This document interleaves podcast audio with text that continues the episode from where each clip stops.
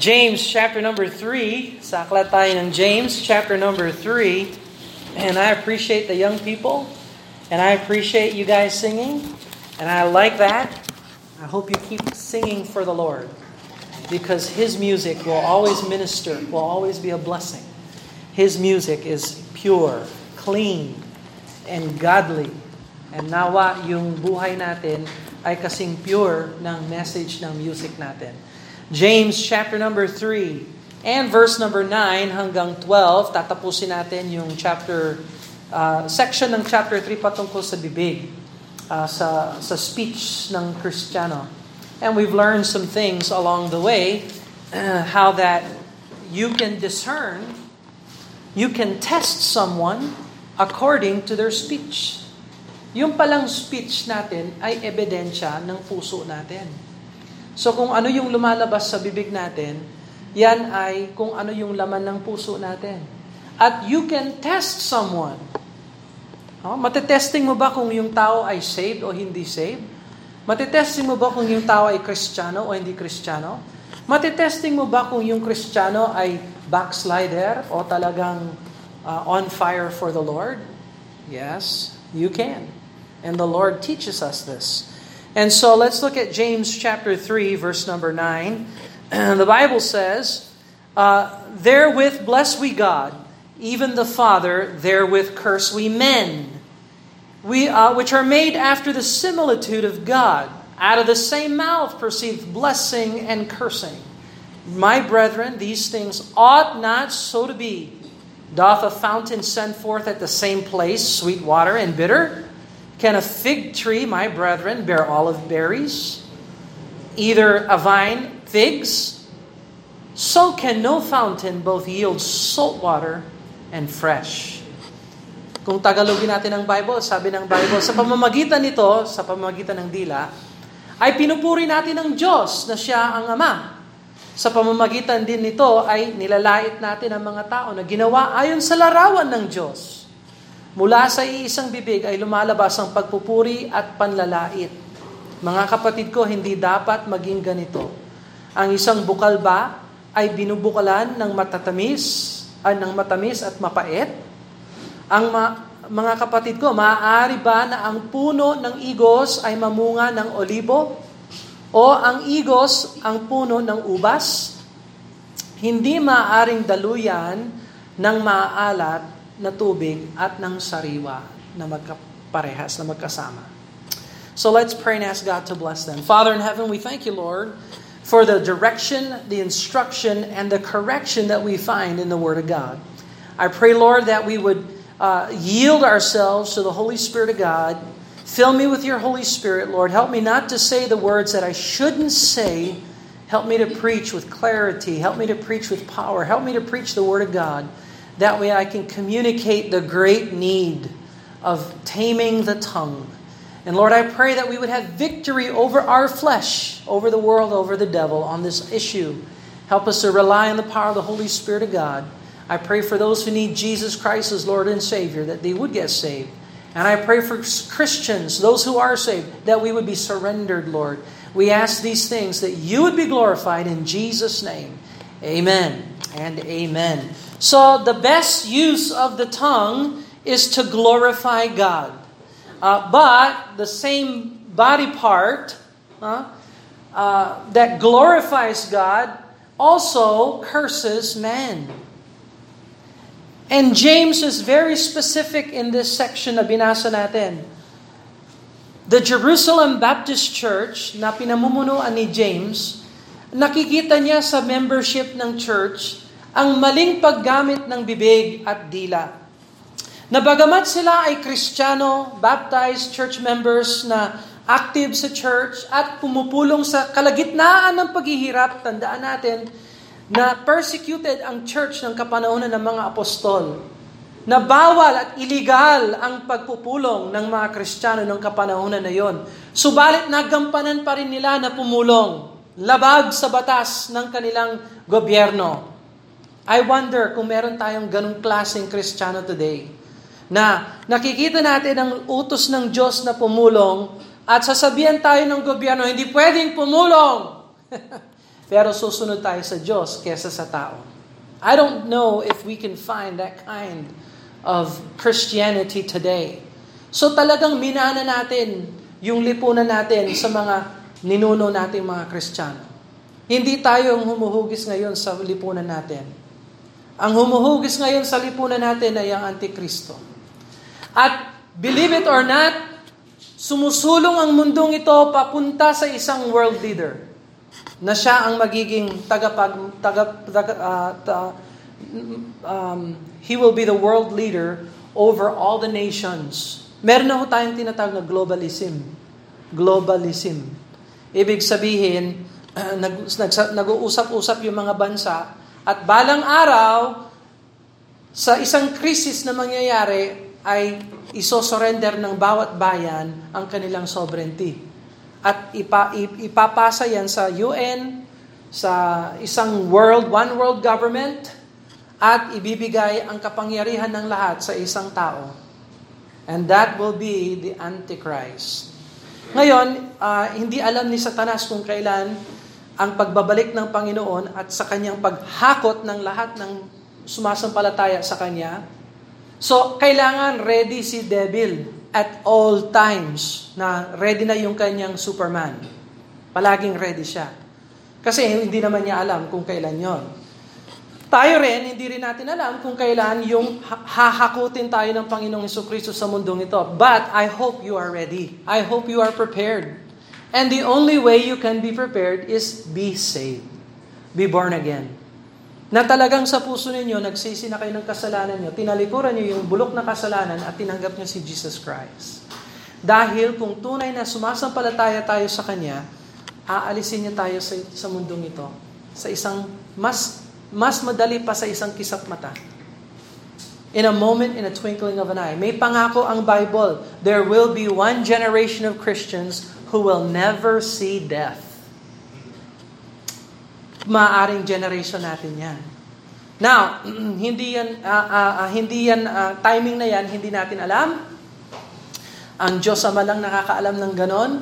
Uh, pero habang naghihintay tayo, uh, ang sabi dito, gamitin natin yung bibig natin sa glory ng Panginoon. Now, wait a minute. So, yung church ng Jerusalem, naranasan nila na magpumulong sa kalagitnaan ng pagsubok pero sa kanilang pagpupulong, hindi nila, ang nagawa nila yung mabigat na pagpupulong sa gitna ng pagsubok, sa gitna ng sinabihan sila ng gobyerno hindi, hindi pwede yung kristyanismo.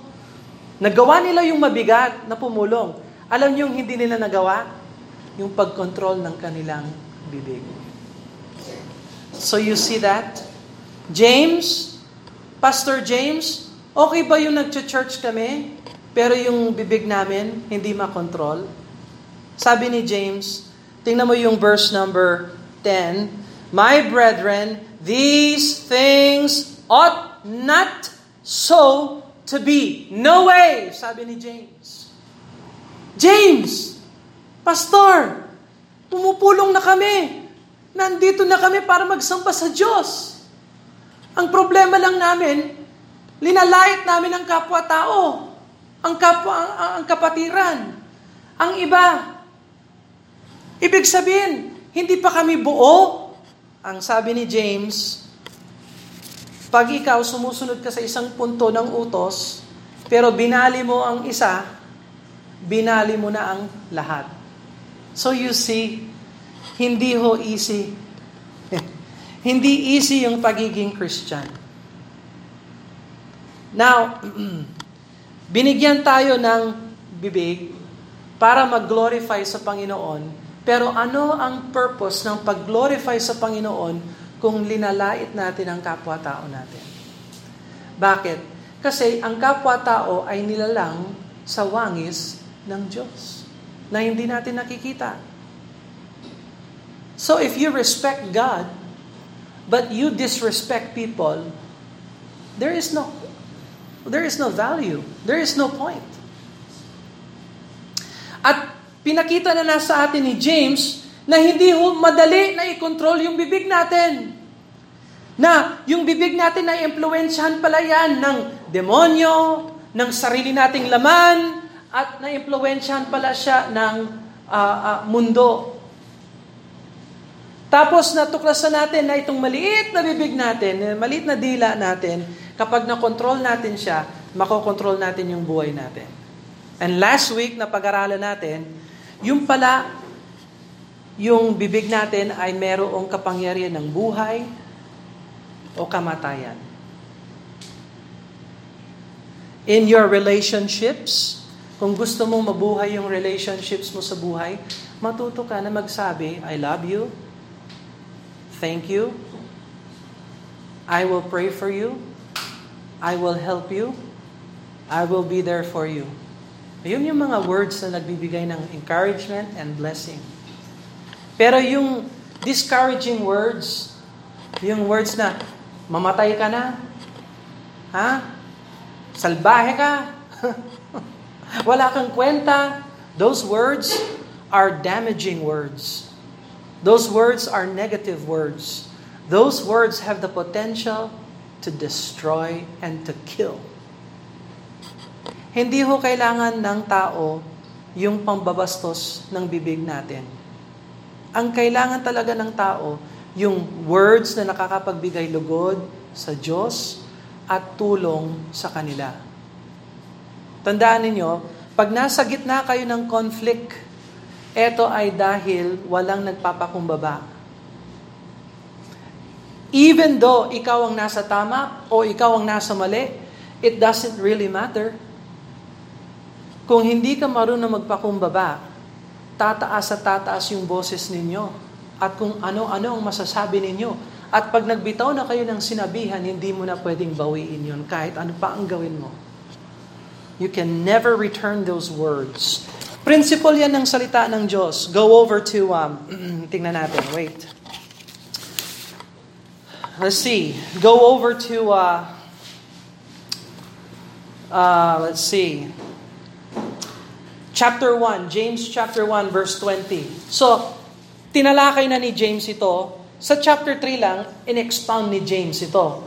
So, James chapter 1 and verse number 20, um, page 1044. 1044. Page one, uh, chapter 1 verse 20. Notice what it says here. For the wrath of man worketh not the righteousness of God. O, kita mo? Yung wrath of man, ibig sabihin ng wrath of man, yung galit na walang kontrol, yung galit na, na nagmumula sa laman, sa pita ng laman, sa kagustuhan ng laman, sa kasalanan, yung galit na yan, never na magagampanan ang katuwiran ng Diyos. And so you see from the scriptures, kapag galit na galit ka sa tao, kahit na ikaw ang nasa tama, pag yung galit hindi mo kinontrol at ikaw ang nakontrol ng galit na yan, hindi magagawa, hindi mo magagawa yung righteousness of God. So, hindi pwede na hindi mo lang alam kasi ako ang nasa tama, kasi ito ang ginawa nila, kaya yan, ginawa ko ito, whatever. There's no justification. Hindi ganyan ang ugaling Kristiyano. It is not like that. Uh, so, meron tayong um, problem. At hindi lang, sa palagay ko, hindi lang yung Jerusalem Baptist Church ang may problema nito. I believe pati rin Mount Zion Baptist Mission may problema. Bakit? Kasi tao lang tayo. Kung ano yung naging problema ng Jerusalem Baptist Church, problema rin ng Mount Zion Baptist Mission. And so on and so forth. Uh, walang anghel sa atin. Lahat tayo ay tao. And so we fight the flesh. And we need to fight the flesh. So, God gives us this reminder. Unang reminder ay, huwag mong i-bless ang Diyos, pero ipa, uh, ipagkalait ang tao. You have to be very careful. You have to be very careful. Sanay ang mga Kristiyano na mag-bless sa Panginoon, pero mag-blast sa mga tao. You can bless God and you blast man.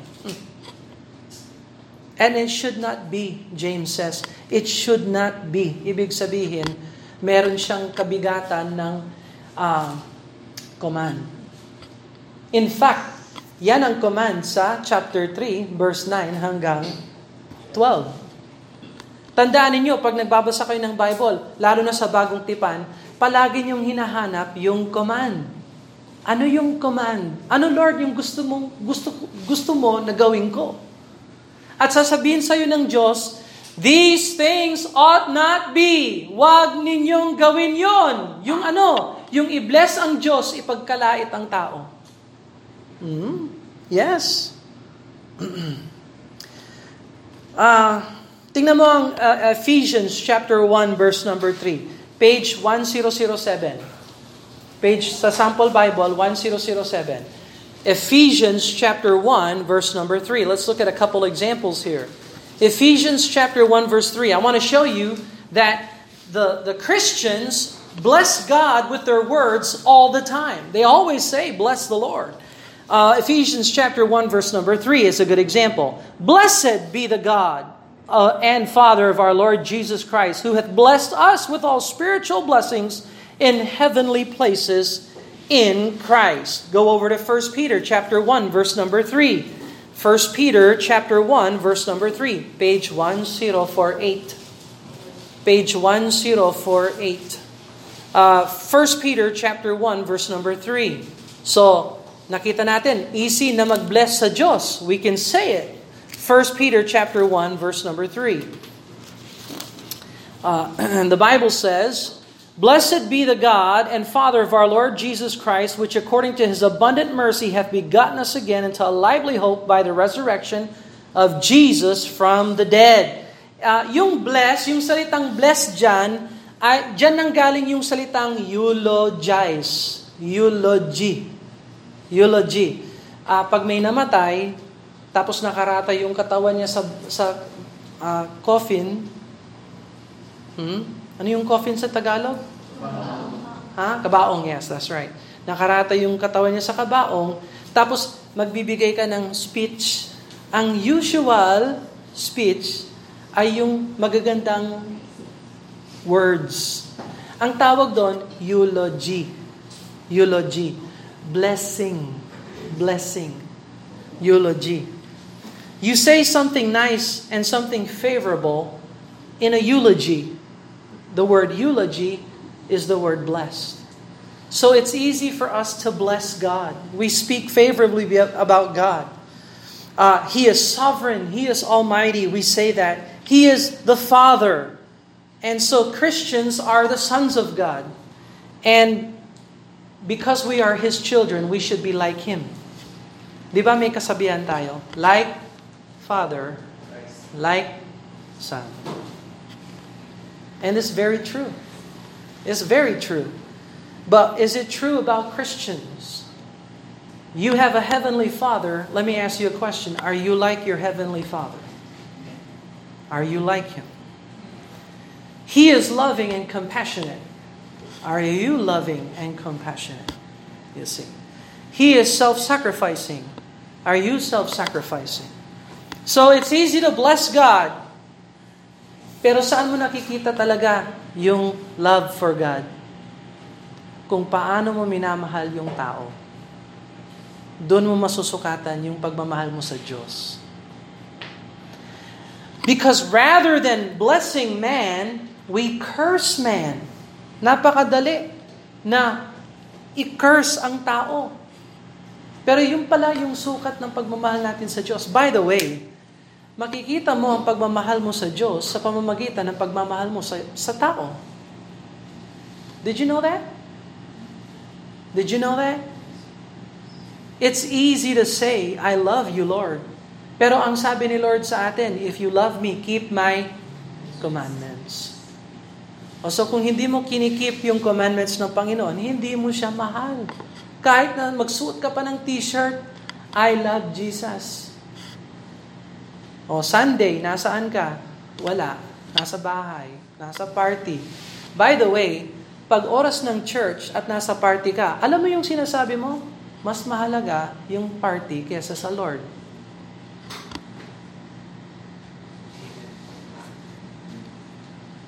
Now, halimbawa lang ha, this is an example. Halimbawa, birthday, sinong magbe-birthday sa atin? Joseph, birthday mo, malapit na. Marunong ka magtagalog? December ano? Oh, December 28. Birthday party ni Joe. Sabihin ko, Joe, mag-birthday tayo. Ay, nako, sa linggo na lang kasi free ako sa linggo. Hmm. Pero may church. Alam mo, ang gagawin ko, sorry na lang, church, pastor, sorry na lang, Brad, sis, sorry. Magpa-party lang muna kami. Alam mo yung sinasabi mo, uunahin kita kaysa sa Diyos. Paglaki ng bata, uunahin din niya yung sarili niya at yung mga tao niya kaysa sa Diyos. Saan niya napulot yon? Hello? Na masama ba mag-birthday party? No. Mag-birthday party kayo pagkatapos ng church. Or before church. Or after church. Pero unahin nyo the kingdom of God. Seek first the kingdom of God and all His righteousness and all these things, all these things that you want and desire shall be added unto you. Pero unahin nyo ang Diyos. Now, masusukatan nyo yung pagmamahal nyo sa Diyos sa pamamagitan ng pagmamahal nyo sa tao. Eh, hindi ako naglilingkod. Oh? Saan mo nakikita yung pagmamahal mo sa Diyos? Hindi ko inuuna yung yung mga kapwa kong tao. Palagi kong inuuna yung sarili ko. Oh? Not good. Because man is made in the image of God. So sabi dito ni James, uh, uh, out of the, uh, um, therewith bless we God, even the Father, therewith curse we men, which are made after the similitude of God. Saan nakuha ni James yon? Na ang tao ay nilikha sa wangis ng Diyos. Saan nakuha ni Pastor James yon? Sa book of Genesis. So, punta tayo sa page 1. Genesis chapter 1. Verse number 26. James, uh, Genesis. Genesis chapter 1, verse 26. So, si James pala, creationist. Naniniwala siya sa creation, hindi siya naniniwala sa evolution. Okay? James uh, Genesis chapter 1 verse 26. And God said, "Let us make man in our image, after our likeness." So, tanong, Nilikha ba ng Diyos ang tao sa kanyang image at saka kanyang likeness? Yes. After our. Our? Plural? Sino ang kausap ng Diyos? Eh pala sa kadyosan, may Diyos Ama, may Diyos Anak, may Diyos Espiritu Santo. Tatlo sila. Kaya ang tao may tatlong bahagi. May katawan, may kaluluwa, may espiritu. Kasi yung manilikha natin, 3 in 1. Kaya tayo, bawat tao, 3 in 1. Now, kung hindi ka saved, yung spirit mo patay. Kaya kailangan tanggapin si Jesus Christ para buhayin niya yung spirit. Para meron kang relationship sa Diyos. Gamitin mo yung spirit. Pag makikitungo ka sa tao, gamitin mo yung body. Kasi hindi ka hindi ka naman mauunawa ng tao kung titingnan mo lang siya. Kausapin mo sa spirit. Anong gagawin niya sa iyo? Iwanan ka niya. Titingin mo lang. Gamitin mo yung body mo. Ngiti.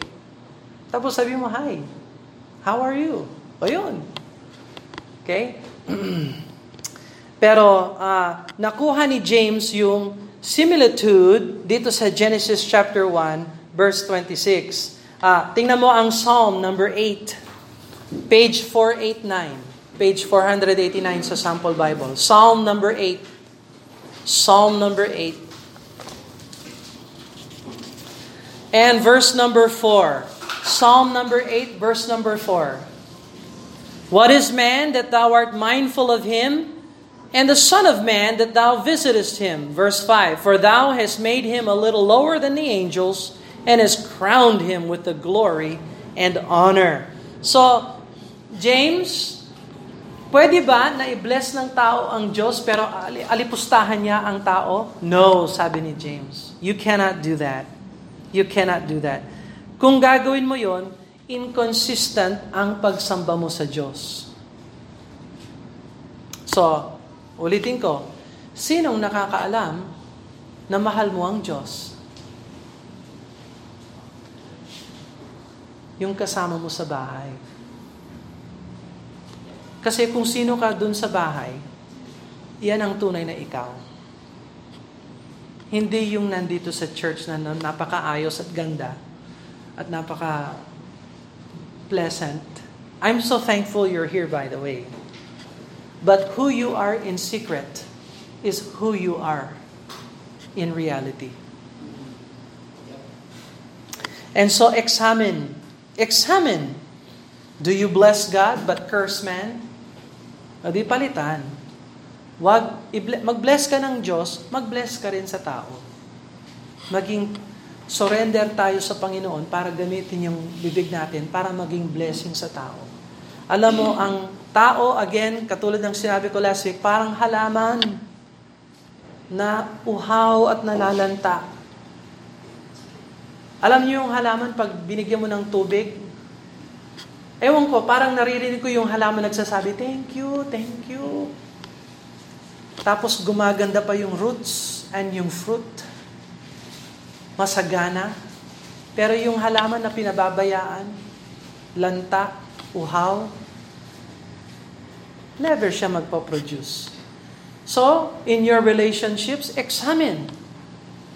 Meron ka bang mga kapatiran o kaibigan o kamag-anak na nangangailangan talaga ng blessing and hope.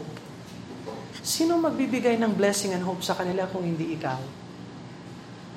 Hindi mo alam kung anong ginawa nila sa akin. Oh, it doesn't really matter. Kasi kung isasauli mo yung basura na binigay nila sa'yo, walang magbabago. Kasi basura rin ang matatanggap mo. Pero bilang Kristiyano, sasabihin ko sa'yo, wait, iko-control ko yung dila ko. Lord, bigyan mo ko ng grasya Oh. Alam ko, galit ka sa akin, pero naglinis ako para sa'yo. Well, well, well, well, well. Oh, alam ko, galit ka sa akin, pero huwag ka na mag-alala sa laba. Ako na nang, linabang ko na lahat yan. At inayos ko na. What? Mas maganda yon kesa sa words. I love you. Pero hindi ka naman tumutulong, pinababayaan mo. At ang tao, para siyang halaman, pag binigyan mo ng konting praise, na, nabibless siya. Oh yeah, thank you. Oh really? Yes. Alam mo, ikaw lang ang marunong gumawa ng ganito. Wow. It's encouraging. Alam mo, wala nang gumagawa ng ganito na katulad mo. Ah, those are great words. Alam mo, ang husay mo sa ganito, those are affirming words na nakakapagbigay ng sigla. Kaya pala napakaraming tao na gustong sumama sa iyo dahil yung words mo ay encouraging words. Learn that. Learn that in your relationships with man, especially man. Eh, hindi mo alam kung anong ginawa niya. Hindi mo ba alam na siya ay makasalanan tao na katulad mo? Baka nasaktan siya. At ang tao na nasaktan ay nananakit din. Kaya hindi helpful kung ikaw sasaktan mo siya. Maging kakaiba tayo. Huwag tayong gumamit ng panlalait, laban sa tao. Hindi mo alam kung sino yung kung anong ginawa niya sa akin. Oh, it doesn't really matter. Hindi kailangan ng tao na isaole ang basura. Ang kailangan niya, grasya. That and kasi yan ang kailangan natin. so, si James ay meron palang doctrine ng tao. He has anthropology. Ano yung anthropology? Yung doktrina ng Biblia patungkol sa tao. So nakita natin, si James, creationist siya. Nakita natin, biblical anthropologist siya. Oh, yung pakikitungo niya sa tao. Ah? Tapos, meron din siyang dalawang example na binigay sa verse number 10. Balik tayo sa James, uh, page 1045, sa sample Bible, 1045. James chapter 3, look at verse number 10. There's two examples here, and this, these examples are very special. It shows us that James knows something about nature. So he's a biblicist. He likes the Old Testament. He refers back to creation. He's a creationist. He has an, a biblical anthropology. He sees man as a creation of God in the image of God. And now James is going to use two examples from nature. Iba talaga ang biblical preacher. Ginagamit niya pati yung uh, halaman at kalikasan. Look at verse number 10. Verse number 10. Out of the same mouth proceedeth blessings and cursing. My brethren, these things ought not so to be. Ito yung first example, verse 11. Doth a fountain send forth at the same place sweet water and bitter? Ganun ba? Sa balon? Sa fountain? Naka, nakatikim na ba kayo ng fresh water galing sa natural fountain? Spring water? Hindi yung binote. Yung talagang spring water is very, very fresh. Pero, sa ano sa hiking when we were in Bible College, nag-hike kami. Nag-hiking kami sa um, I think Shasta. Mount Shasta, we did some hiking. Uhaw na uhaw talaga ako. Ang init, ang taas ng inakyat namin. Pero meron ako nakitang mga tubig na galing sa bato, pababa. Tapos inamoy-amoy ko, ay fresh. I tasted some ang fresh talaga ng tubig, malamig, fresh.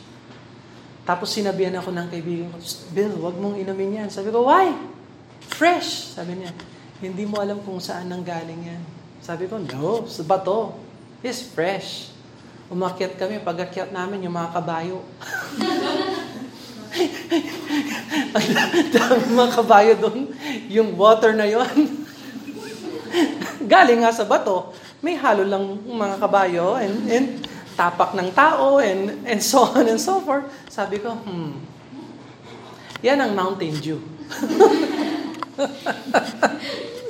I tasted Mountain Dew. it was not Mountain Dew. It was nasty. Pero wahaw din ako. So, konti lang ininom ko. And then I listened. And I'm glad I listened. Kasi pagdating namin sa taas, nako, sabi ko, yung pala yung ininom natin.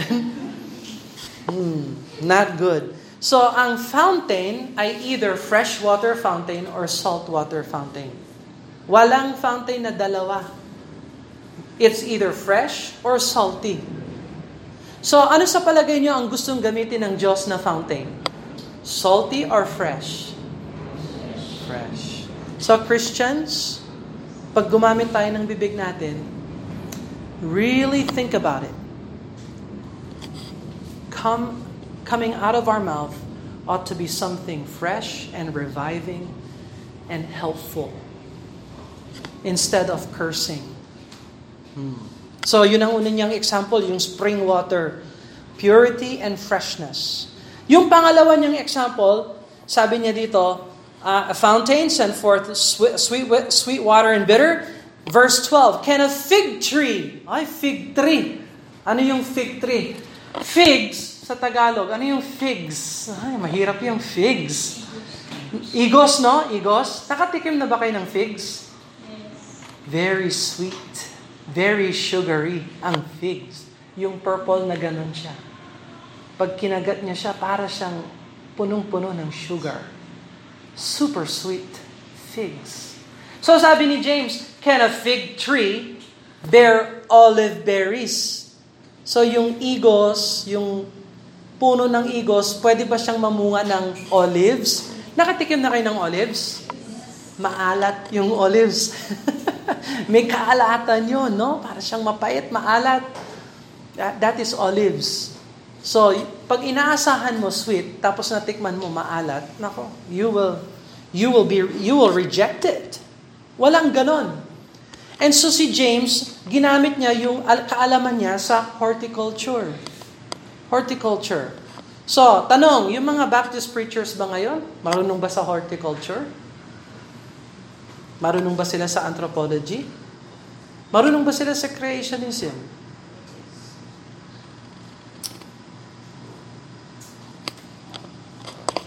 Grapevine, sabi niya, can, can either a vine figs? Oh. Kaya ba ng ubas, yung vine ng ubas, mamunga ng fruit of figs? Hindi pwede. It's impossible. So can no fountain both yield salt water and fresh. So, inconsistent ang fountain, inconsistent din ang halaman, walang ganon. So kung ganon, dapat walang kristyano. Walang pwedeng kristyano na nagbe-bless sa Panginoon pero nang babastos sa tao. Do you see that? Now let me ask you a question. Ito ba ay optional o command?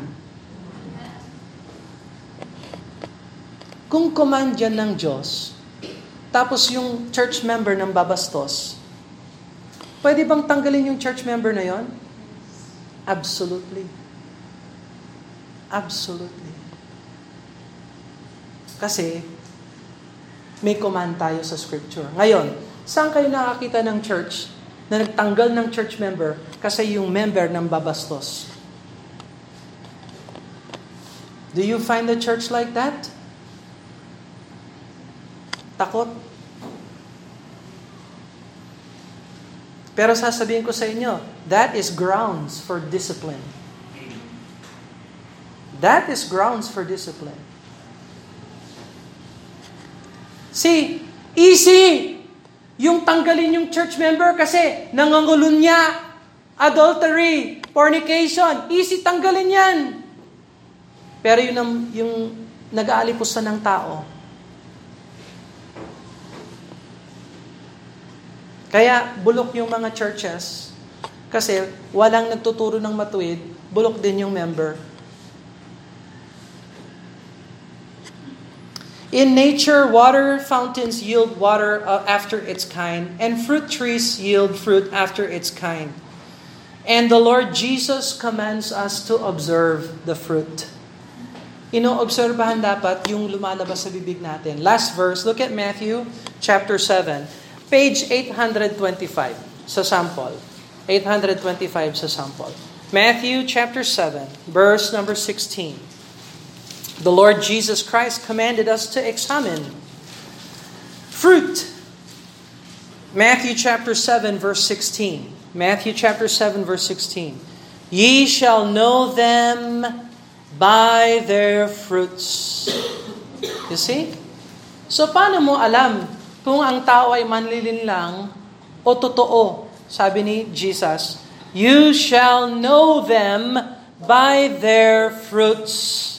Kasi yung bunga ng buhay nila ay hindi pwedeng itago. You see? Ako na nangangaral ng salita ng Diyos, kung hindi ko kayang dalhin yung mga anak ko sa Panginoon, wala akong karapatan na dalhin yung mga anak ninyo sa Panginoon. Do you understand that? If I cannot bring these boys to live for the Lord, I have no purpose teaching, preaching, telling you how to bring your children to the Lord. Pero punong-puno ang mga churches natin ng mga men na hindi qualified sa Scripture. Paano natin alam? Fruit. Fruit.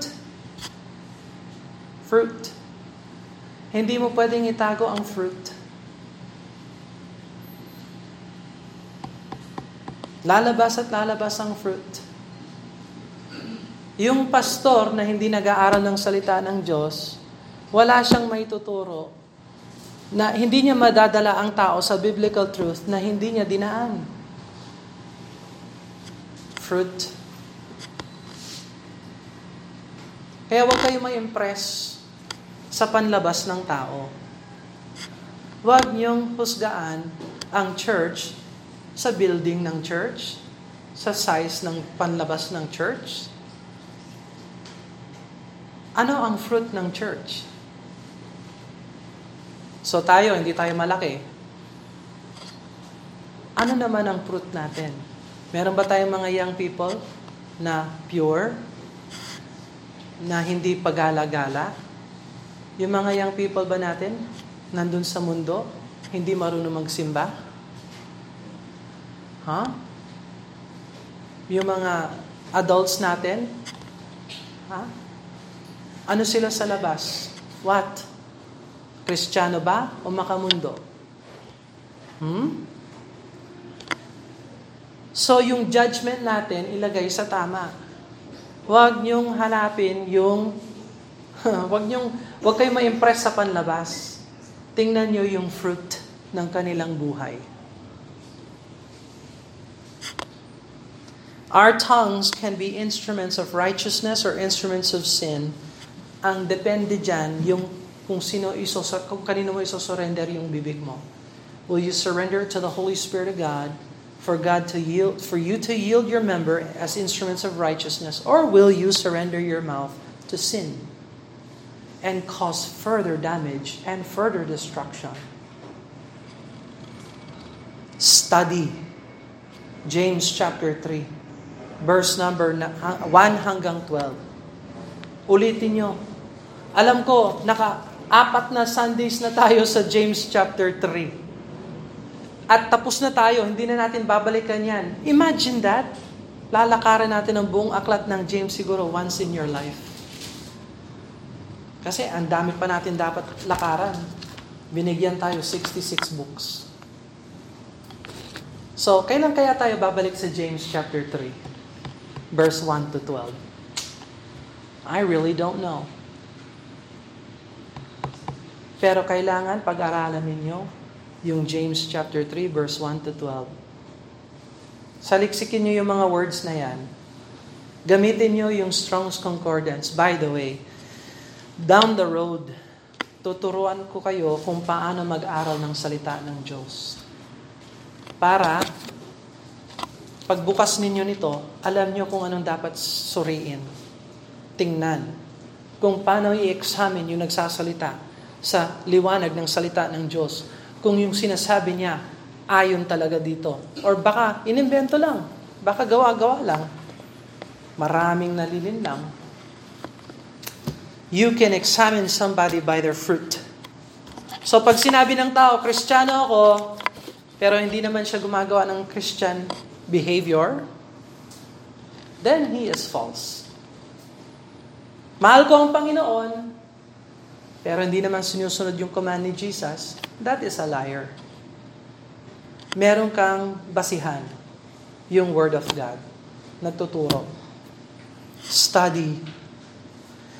Tapos last, study how you respond. Pag-aralan nyo kung paano kayo nagre-respond sa situation. Pag-aralan. Lahat tayo nangangailangan ng correction. At nawa, itong lesson na ito ay maging simula ng pagkokorek natin sa sarili natin. Ang message na ito ay hindi lang para sa katabi mo, hindi lang para sa iyo, para din sa akin. Kasi lahat tayo ay nangangailangan ng instruction and direction and correction of the Word of God. Let us pray. Father, we thank you, Lord, for the words. We do count it a privilege to go through James chapter 3, verses 1 and 12 for all these Sundays that we've been together that we've been learning how to tame the tongue. We're not good at it. We're really not good at it.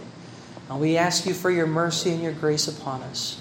Lord, help me to correct me and help others, Lord, to correct themselves, Lord, in light of your word. We love you, Lord. We, we ask for your grace and your mercy upon us. Strengthen us for, for, the, for the task, for, Lord, of living for you while we can. Help us not to be sorry on the judgment uh, seat of Christ. Help us to bring honor and glory to you. Help us to repent and be renewed today and be refreshed and be revived. In Jesus' name, amen.